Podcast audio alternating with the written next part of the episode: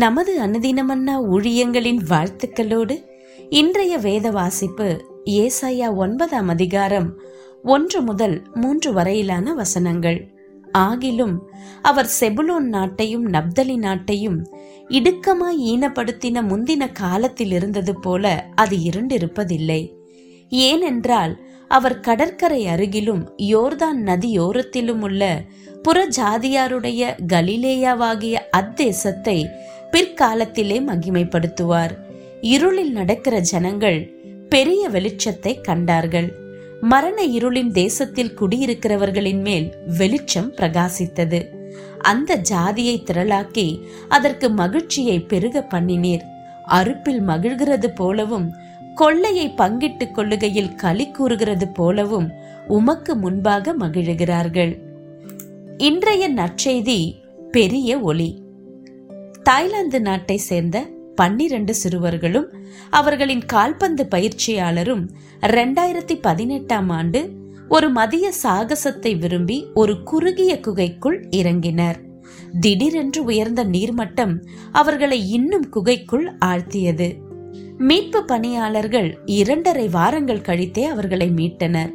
மீட்பு பணியாளர் குழுவினர் தண்ணீருக்குள் மூழ்கி அவர்களை தேட முயற்சித்த போது அவர்கள் அனைவரும் ஒரு பாறையின் மீது அமர்ந்து ஆறு ஒளிரும் விளக்குகளை கையில் வைத்துக்கொண்டு அமர்ந்திருப்பதை பார்த்தனர். அவர்கள் மணிக்கணக்காக இருளில் இருந்து கொண்டு அந்த இருளை கிழித்து கொண்டு ஒரு ஒளி வரும் என்ற எதிர்பார்ப்போடு காத்திருந்தனர். ஏசாயா தீர்க்கதரிசி இருளும் அந்தகாரமும் சூழ்ந்த உலகத்தை விவரிக்கிறார்.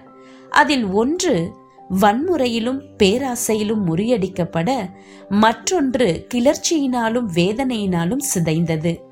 அழிவை தவிர வேறொன்றும் இல்லை நம்பிக்கையின் விளக்கு முழுவதுமாய் அணைவதற்கு முன் மங்கி ஒளிர்ந்து கொண்டிருக்கிறது. ஆனாலும் அந்த மங்கிய மனசோர்வு முடிவல்ல என்று ஏசாயா வலியுறுத்துகிறார்.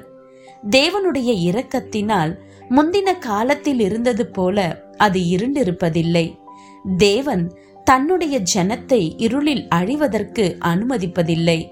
தீர்க்கதரிசி ஜனங்களுக்கு நம்பிக்கையை அறிவிக்கிறார். பின்பு பாவம் தோற்றுவித்த இருளின் ஆதிக்கத்தை முழுவதுமாய் விரட்டுவதற்கு இயேசுவின் வருகையை முன் அறிவிக்கிறார் இயேசு வந்தார்.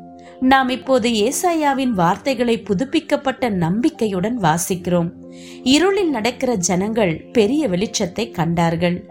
மரண இருளின் தேசத்தில் குடியிருக்கிறவர்களின் மேல் வெளிச்சம் பிரகாசித்தது என்று ஏசாயா சொல்லுகிறார். இருள் எந்த அளவிற்கு அந்தகாரமாய் இருக்கிறது என்பது முக்கியமில்லை. நம்முடைய சூழ்நிலை எவ்வளவு சோர்வை ஏற்படுத்துகிறது என்பதும் முக்கியமில்லை. நாம் இருளில் ஒருபோதும் கைவிடப்படுவதில்லை. இங்கு இயேசு இருக்கிறார். ஒரு பெரிய ஒளி நம்மை நோக்கி பிரகாசிக்கிறது. இன்றைய சிந்தனை. இருளையும் விரக்தியையும் நீங்கள் எப்படி அனுபவிக்கிறீர்கள்? இயேசுவை ஒளியாக கருதுவோம். இந்த ஒளி உங்கள் நம்பிக்கையை எப்படி புதுப்பிக்கிறது? ஜபம். தேவனே இனி இருள் இல்லை. இருள் என்னை மேற்கொள்ளும் என்று சில வேளைகளில் நான் அஞ்சுவதுண்டு.